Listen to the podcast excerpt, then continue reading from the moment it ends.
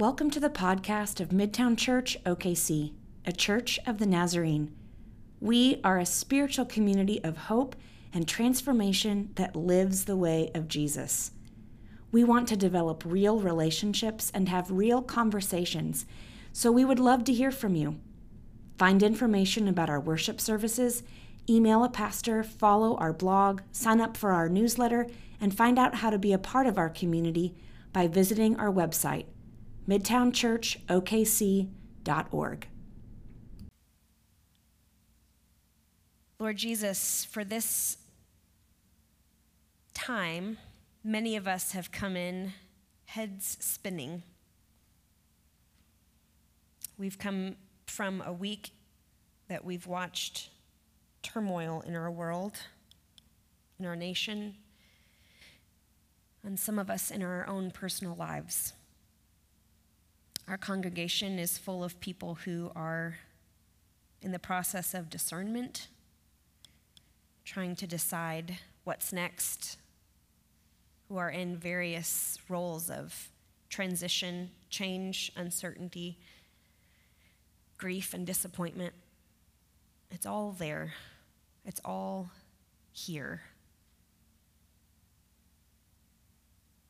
And so tonight we pray with the words of an old friend, Reinhold Niebuhr, who has given us a great gift called the Serenity Prayer. And we ask that as these words come through our minds and hearts, that you would grant what we ask. And so, God, we ask that you would grant us serenity, peace of mind, to accept the things that we can't change.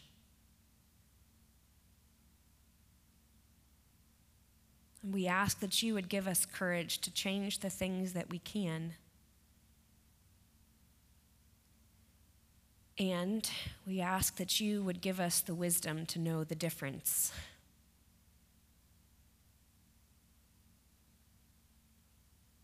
We ask, Lord God, that you would help us to live one day at a time. That you would help us to enjoy one moment at a time. We ask even that you would allow us to accept hardship as a pathway to peace. That you would show us how to take this sinful world as it is, not as I would have it.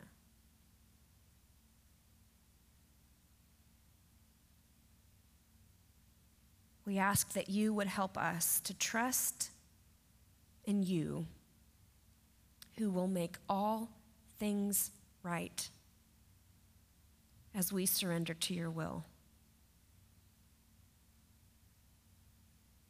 so that we may be reasonably happy in this life, but supremely happy with you forever in the next.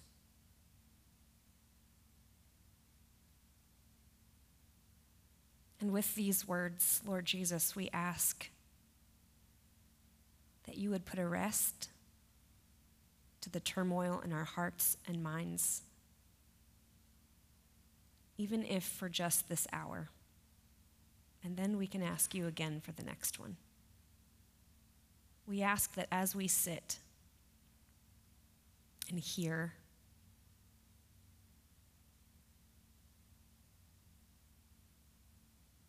that we would know your Spirit, which is alive and active and moving in our midst. We pray for something as bold and daring as transformation.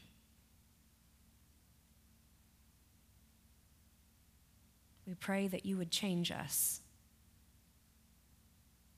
as a result of our time spent together with you, hearing from your word, gathering at your table, and being with one another. And we ask these things in the name and Spirit of Jesus Christ. Amen. Well, I'd like to invite you to turn your Bibles, if you would, to Psalm one nineteen. Back by popular demand, we have the whiteboard, everyone. Thank you, Thomas. I appreciate it. Our intern, Thomas, I'm doubling his pay today for that. It's amazing. Uh, Psalm one nineteen, and uh, I have some friends who have Bibles. If you uh, if you need a Bible, just raise your hand. They will come and bring you a Bible. If you don't own one, you can have it. I say it every single week. We love giving away Bibles, and we are starting this new sermon series where we're having discussions about the Bible. So if you just need to borrow one for the evening, you can do that. But Psalm one nineteen, it is the longest psalm, and uh, I would invite you to stand. We're going to start with verse one, and I want to invite you to stand as we honor the reading of God's Word, this ancient text for us this evening. This is a poem, a song, a hymn, and it comes to us. Joyful are the people of integrity who follow the instructions of the Lord. Joyful are those who obey his laws and search for him with all their hearts. They do not compromise with evil, and they walk only in his paths. You have kept, you have charged us to keep your commandments carefully. Oh, that my actions would consistently reflect your decrees. Then I will not be ashamed when I compare my life to your commands. As I learn your righteous regulations, I will thank you by living as I should. I will obey your decrees. Please do not give up on me. How can a young person stay pure? By obeying your word. I have tried hard to find you. Don't let me wander from your commands. I have hidden your word in my heart that I might not sin against you. I praise you, O Lord. Teach me your decrees. I have recited aloud all the regulations you have given us. I have rejoiced in your laws as much as in riches. I will study your commandments and reflect on your ways. And I will delight in your decrees and not forget your word. This is the word of God for the people of God, and let us say together, thanks be to God. You may be seated. So about six years ago, I, I was in my office when I received a really kind of, I mean, it was a provocative email from a young fifteen-year-old girl whose name was Sarah. Now, you need to know something. Sarah was really smart, and she was ahead of her peers in terms of life and faith and asking questions in relationship to life and faith. And she didn't just believe things because people said that she should. I like Sarah. So she sent me this email. I want to give you this email, but I want to let you know with a little bit of a qualifier that, that this thing that I'm doing right now is more of a teaching than it is of a sermon, perhaps. So I want to invite you, if you take, if you want to take your worship folder, borrow a pen from the neighbor you just met or whatever the case may be. You might want to be able, you might want to take some notes as you listen to this email from Sarah. Okay, so this is what she says, and it's on the screen. She says, Chris, I have a weird question.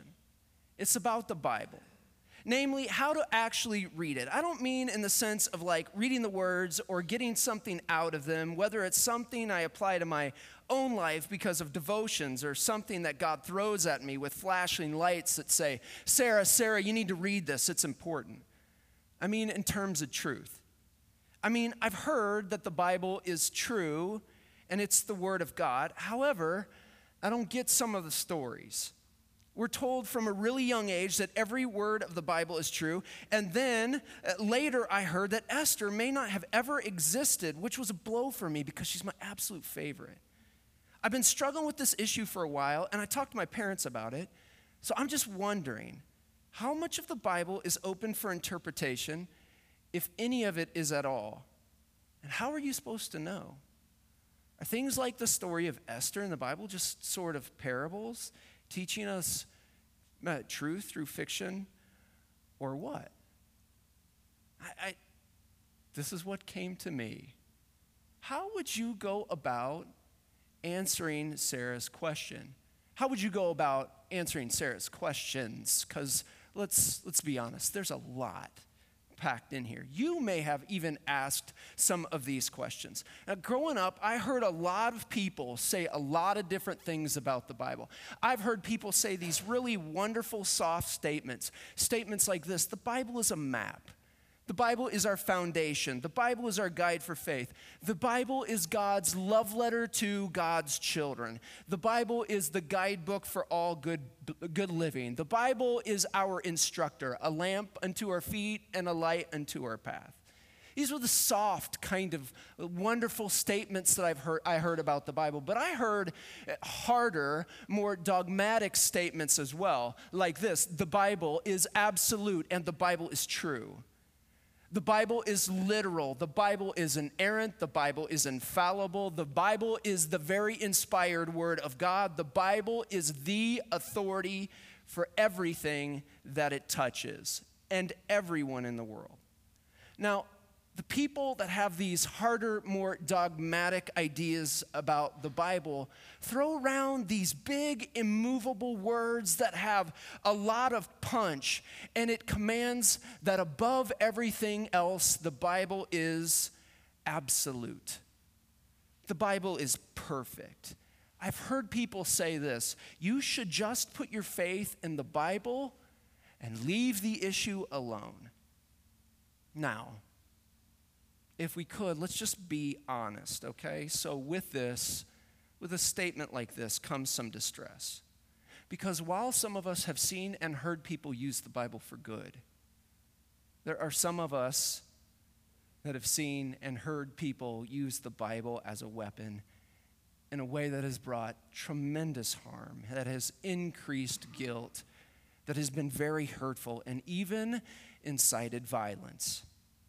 Some people treat the Bible like it's this uh, Christian magic book that God has tossed from the sky and it landed on someone's desk. Or, or others think that it is this immovable list of ancient rules that should be applied for all time. Some treat it as a, you know, a, a list of historical events, and others see it as just a collection of myth, mythical stories. And still, and still others believe that it, came to, that it contains everything that in encompasses all the mysteries of God and all of the answers of science, and everything about the universe is somehow found in it. We just need to look a little bit harder. Others think it's like this crystal ball, and it's got this, it's loaded with answers to predict the future. You watch any television evangelist, and this is what you see. So with all of this stuff, with the question that has been laid out, and with the misconceptions about what the Bible is, with these dogmatic statements that are presented to us, with all the stuff that's going on, while we use the Bible in worship even, with all that's taking place, from uh, when the Bible is written anywhere from two thousand to seventy-five hundred years old, this is the one thing that we know. And this is the one thing that we've ex- all experienced from time to time. And that is that the Bible can be confusing. So John Wesley is our theological forefather, and he believed that the Bible, or the Holy Scriptures, are a complete rule of practice and faith, and that they, this is a direct quote, are nece- they are clear in all necessary points. But he also adds, and yet their clearness does not prove that they need not be explained. So in other words, Wesley is saying that the Bible is the centerpiece that gives direction for our faith. He believes this. And he believes that the Bible is clear on all of the points that are essential for us. But yet, even Wesley affirms that just because the Bible might be quote unquote clear, there is this weird paradox because it still needs explanation. explanation. So it's important for us to ask questions like Sarah asks. It's important for us to come and ask questions like this. What is it that we mean when we say that the Bible is true?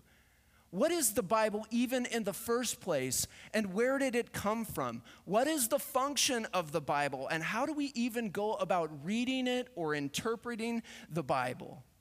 And then, why does reading and interpreting the Bible even matter?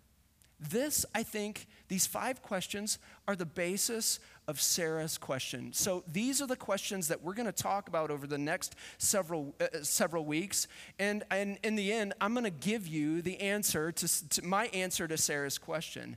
But before we do any of that, could I just say a few pastoral words? Is that okay to you? So let's be honest, okay? Asking questions about God, faith, the Bible, that's a slippery slope. That's a dangerous place for us to go. And when we start down the road of asking questions about the Bible, a whole lot of other questions rise to the top. So we're asking questions, and it might just get a little bit uncomfortable.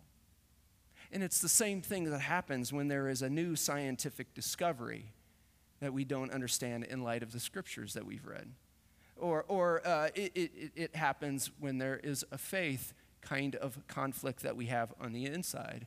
It, it happens when there's something that we read in the text that we don't understand, or as Mark, Mark Twain says, it, there's a little bit of a conflict when we read the Bible and there are things that we do understand. And we ask questions. How do we reconcile this with what we read in the biblical text? How do we reconcile this with something that we feel or something that we have experienced? And so I can make you feel a little bit more comfortable just at the beginning. I want to let you know that Wesley himself dealt with this paradox. Wesley dealt with this conflict. And when this happens, it gets uncomfortable because our world feels rocked. And so our faith can feel rocked as well. So when Wesley was confronted with these sorts of questions after a new scientific discovery, or when he had faith conflicts, conflicts, Wesley would not try to pit one field over the other, making sure that one thing like Scripture had supreme authority over another thing like science. Instead, what he would do is he would seek the understanding that did justice to both. And in such, he would honor Scripture, while at the same time, he would honor the contribution to the, of the field of study to the world. So let me just say, pastorally, about the uncomfortable that you might feel over the next few weeks, it's okay. Stick with it. We want to be a church where people can come and they can ask their questions. And there are three reasons why we want this. The first reason is because if there is anything that we know about Jesus, Jesus rocked people's world. He asked hard questions. And in doing so, he changed their thinking. He upset their faith apple cart. He flipped their expectations. And so he might do that for us as we ask these kinds of questions. And since we want to walk the way of Jesus, when we follow him faithfully, getting our faith apple cart upset is what might happen, and that's okay. So it's okay for us to ask these questions, even if they call us into a journey of struggle. The second reason that it's okay to ask these questions is because of this. The Bible says we should. We ask the questions about the Bible, thinking critically about the Bible, because even the Bible gives us permission. In Proverbs, this is what we hear. My son or my daughter, if you accept my words and you store up my commands within you, turning your ear to wisdom and applying your heart to understanding, indeed, if you call out for insight and cry aloud for understanding, and if you look for it as for silver and search for it as for hidden treasure, then you will understand the fear of the Lord and find the knowledge of God. For the Lord gives wisdom, and from his mouth words come. Words of knowledge and understanding come. And then there's a third reason why we ask questions. And that is because I think that this God might just be big enough to handle our questions. Maybe this God wants to work in this space over the next four or five weeks and stretch us into maturity and wisdom. And if this God is not threatened by our Bible questions, then this God might just be big enough to handle all of our life's difficult questions as well. Are you okay with that? Are we good so far? Are you tracking with what I'm going, where I'm going? Okay. So here's where we go. Eugene Peterson says this then about reading the scriptures when we ask our questions. It looks like I'm going to have to let go of what I expected and dive into a mystery. And that is what we do. So over the next few weeks, we're going to try to ask some of these questions and answer some of these questions. But I want you to know that as we ask and answer some of these questions and we search for these answers, we do it within a set of rules or guidelines that we call orthodoxy. Now, orthodoxy simply means right belief, and it's important that we, like Sarah, give ourselves the space to be able to answer and a- ask and answer some of these questions so that right belief can be revealed and we can draw the conclusions that we need. So the first question she essentially asks is this: what do we mean when we say that the Bible is true? And in order to answer this question, we have to take one gigantic step back and recognize there is one thing that is at the heart of the Christian faith, and before that, even the Jewish faith. Now, at the heart of the Jewish and Christian faith is this idea that God uniquely reveals God's self to humanity within the context of historical events. God is the one who reveals God's self to the world. Now, this is a self-disclosure, a self-revelation. God is the one who goes about the business of making sure that God is known. In other words, God is the one that makes the first move. During the three-minute drill, the good neighbor practice, during the good neighbor practice, God is the one who talks first, okay? He's the one who shares what he is like, what he likes, and what he likes to do. He, he is the one who does it first. God is the one who introduces himself first to humanity. He makes the first introduction. So Christians, and again Jews, do not believe that humans went on a quest to somehow discover God and ended up finding God. Instead, God was the original seeker. God was the one who went after humans first. John Wesley calls this prevenient grace. It's the goodness of God that goes to get us. This is what Christians find at the heart of who they are. And from the beginning, this God, beginning like Genesis beginning, this God is about seeking out humanity and creating and finding ways to create and reorder and restore creation. The first move is God's move. And at the heart of Jewish and Christian faith is the idea that God reveals God's self to the world first. Are you with me so far? Okay.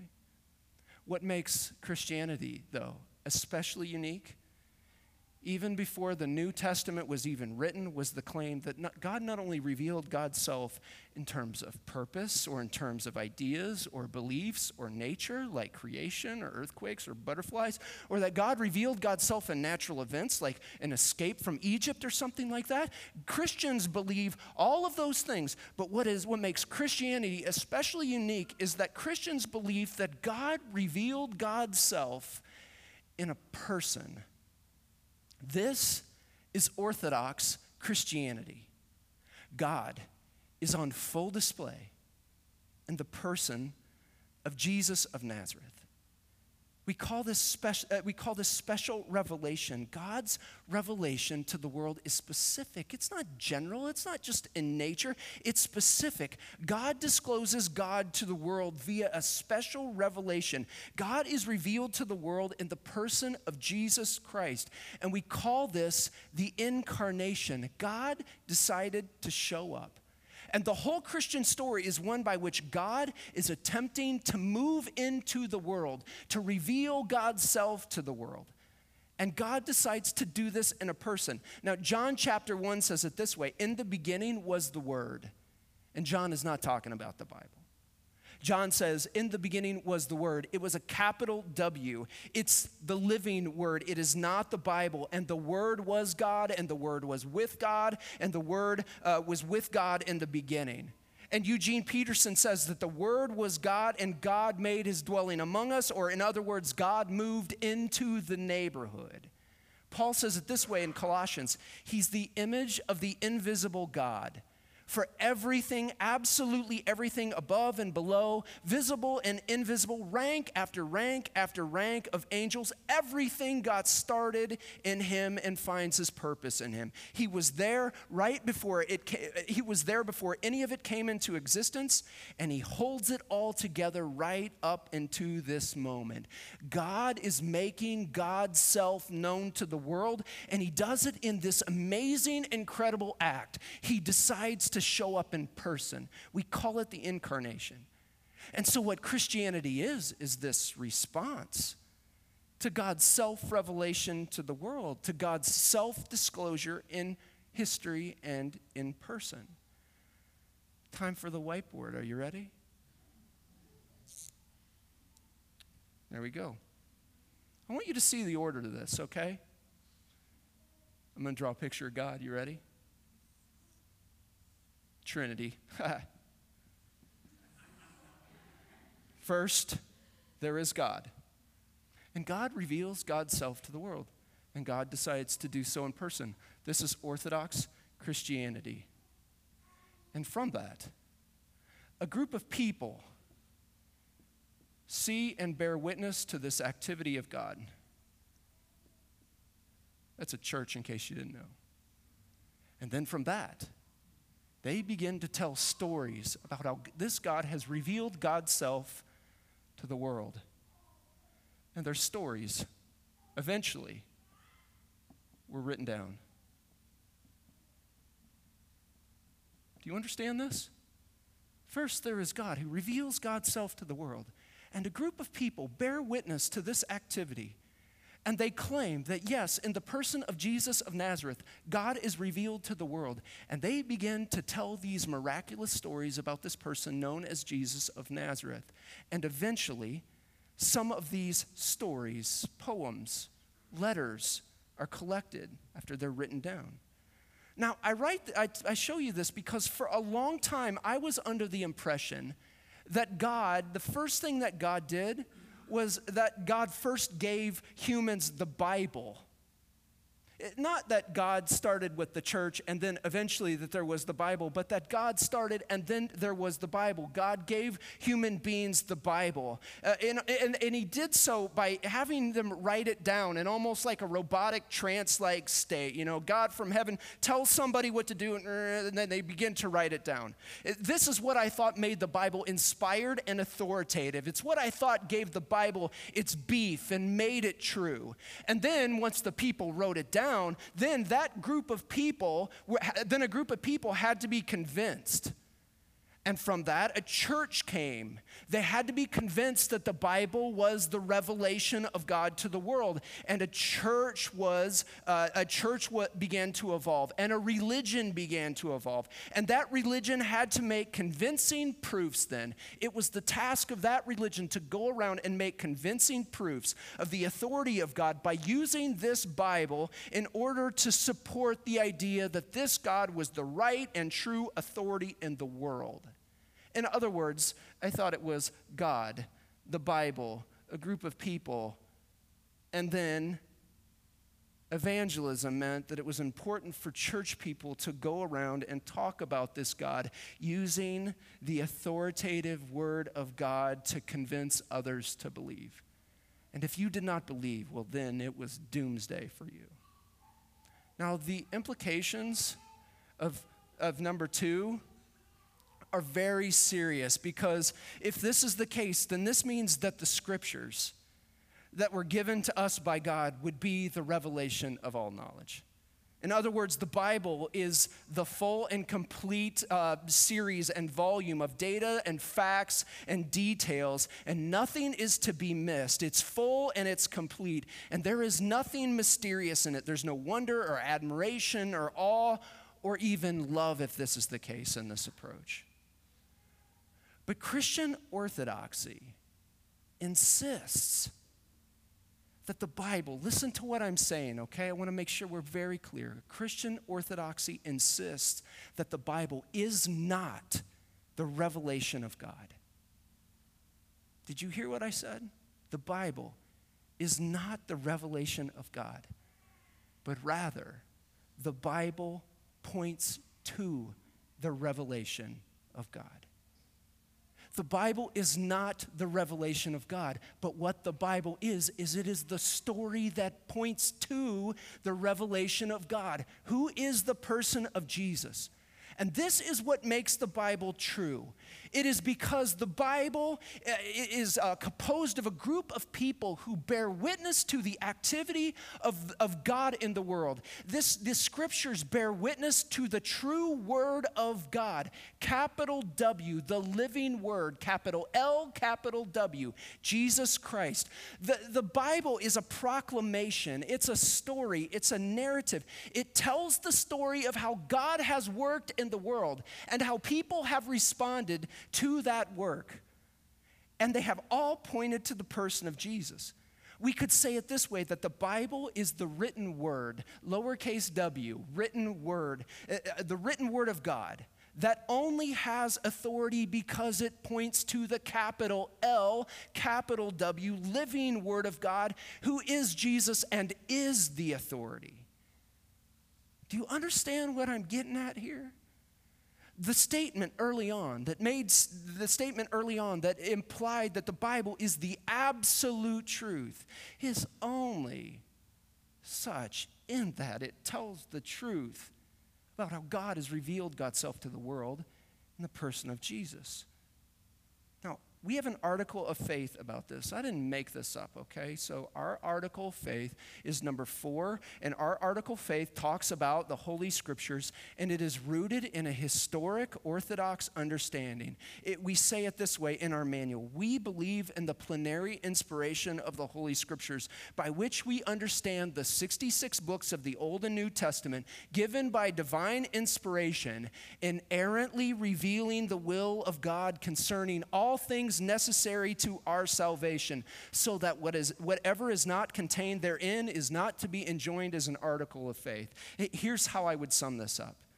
We believe, and the church agrees, not just our church, the wide church agrees, that the Bible, these thirty-nine books of the Old Testament and the twenty-seven books of the New Testament, is a series of ancient documents of various genres and forms that have been written over time, and they are without error in collectively telling us the story about how God has decided to save the world in the person of Jesus Christ. It is without error in telling that story. The scriptures are the story, is the, the scriptures is the story of the activity of a once mysterious God who is now fully revealed, who we can see his love and how he works in history and in and among human beings and through events and within cultural, within the cultural framework from which they came. And God does not just speak words or command words or speak laws from on high, sending the word down um, to us, but instead God comes and the word is among us, and the word is diligently revealing love, true love, to the whole world and people, real life. Ordinary people give witness to this self-revealing, this mysterious and loving activity. And this is why so many claim to see it as good news. The Bible was written by criminals and crooks, adulterers, whores, religious and non-religious, prophets and priests, slaves and free, Jews and Greeks. All of them affirm this activity, which makes sense, because the Bible is also understood by those best by those kinds of people today. Those who wrote down the Bible uh, did so uh, in their own words. They told the story from their own vantage point, in their own language, and through their own interpretive lens. And they did so in a variety of ways. They wrote letters, and they sang songs, and they wrote poems, and they and they together affirmed what this God was doing together. And then they saw and they talked about it, and then they wrote it down, and then they collectively have affirmed it again. And Christians today still claim that this God is revealing God's self to the world today, even in a person. I love what my friend William Casias, he says, everything in my life where Jesus is, is good. This is what gives the Bible its beef. This is what gives the Bible its authority, its inspiration. It's not that God said it, I believe it, that settles it. What gives the Bible authority, what makes it true, is the collective affirmation of the people after they have seen God act.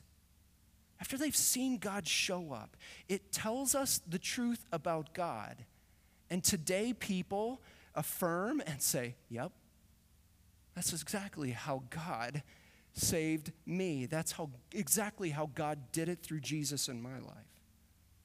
So when Sarah asked me if I believe that the Bible is true, my answer was, yeah. I, I'm, I'm with them. I, I affirm, along with my tribe and the rest of the and the rest of Christendom, that the Bible is true because it tells us the truth about God. And it tells us the truth about humanity as well. But what makes it true, what gives the Bible its authority, is that these sixty-six books from beginning to end, from prophets to apostles, point to the saving and loving work of God through Jesus on the cross. So I responded to her in this way. This is the beginning of my response to her. Dear Sarah, I think you're trying to stump me. Not this time. Because if you were to ask me if I believe that the Bible is true, I would say absolutely. It tells us the truth about how God has decided to save the world in Jesus. But it also tells us the truth about human beings. And if you were to ask me if I believe that the Church of the Nazarene's official statement is that the Bible is the Bible, if the Bible is absolute historical fact, I would say, well, we, well, we would say some of it is. But some of it is poetry. And some of it are letters, some of it are songs and parables, some of it is an interesting genre called apocalyptic literature, some of it is wisdom literature, the, the, like the Proverbs, some of it is even allegorical. But above all, the Bible is a spiritual book, which means it is the testimony of how God has decided to act in history. And yet, it is a human book in that we don't believe that human beings were set in a trance, and then they robotically wrote things down as it was shot to them from heaven. Humans wrote from their hearts. They searched them. They communicated what they saw with their, within their own context in response, uh, in response and under the guidance of this Holy Spirit. And, and in other words, I say to her, the Bible is the written word, lowercase w, lowercase w, that points to the living word, capital L, capital W, who is Jesus Christ.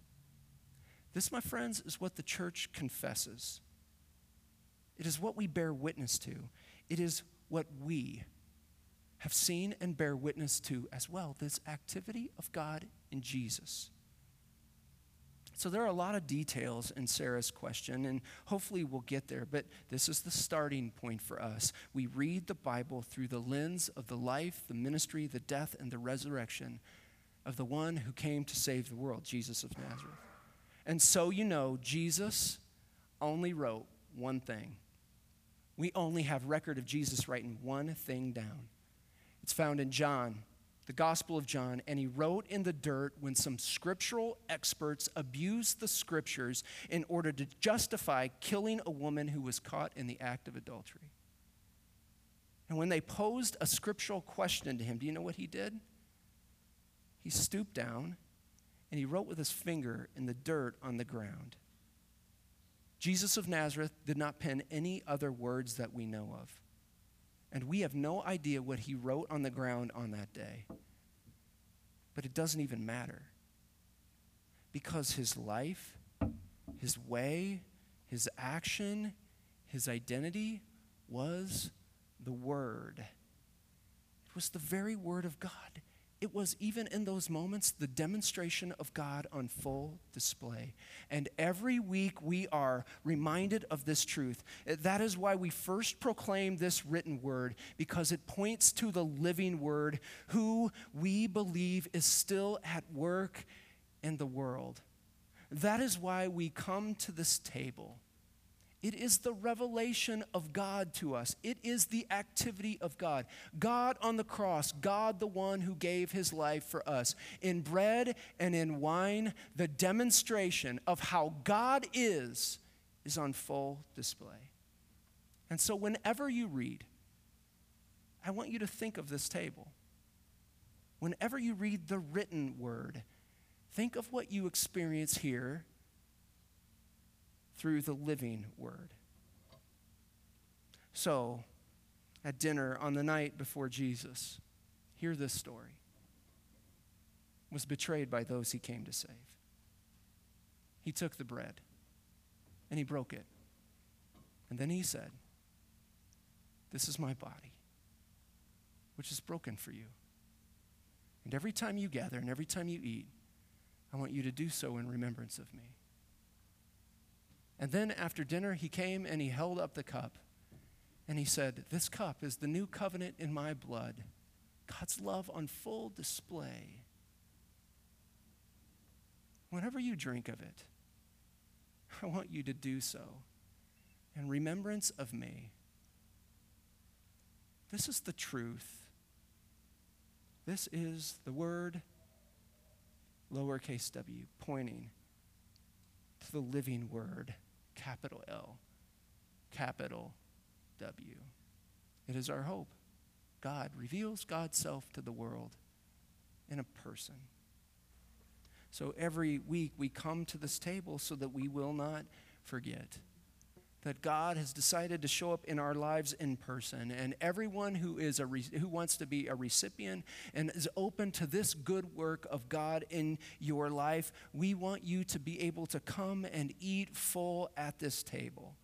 And we want no barriers, so I want to let you know that our bread is gluten-free and our wine is non-alcoholic. And in just a moment, I'm going to invite you down this aisle, and I want you to do so with your hands cupped. God is the one who made the first move. That is the truth.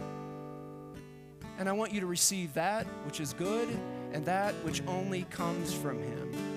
I want you to approach one of these servers and listen to what they have to say. Then dip the bread into the cup and be thankful that the story is being made real in you. And if for any reason you cannot come to this table, we'd like to serve you. So just wave your hand and Andrea will come and find you and serve you. So Lord, we consecrate these elements to you.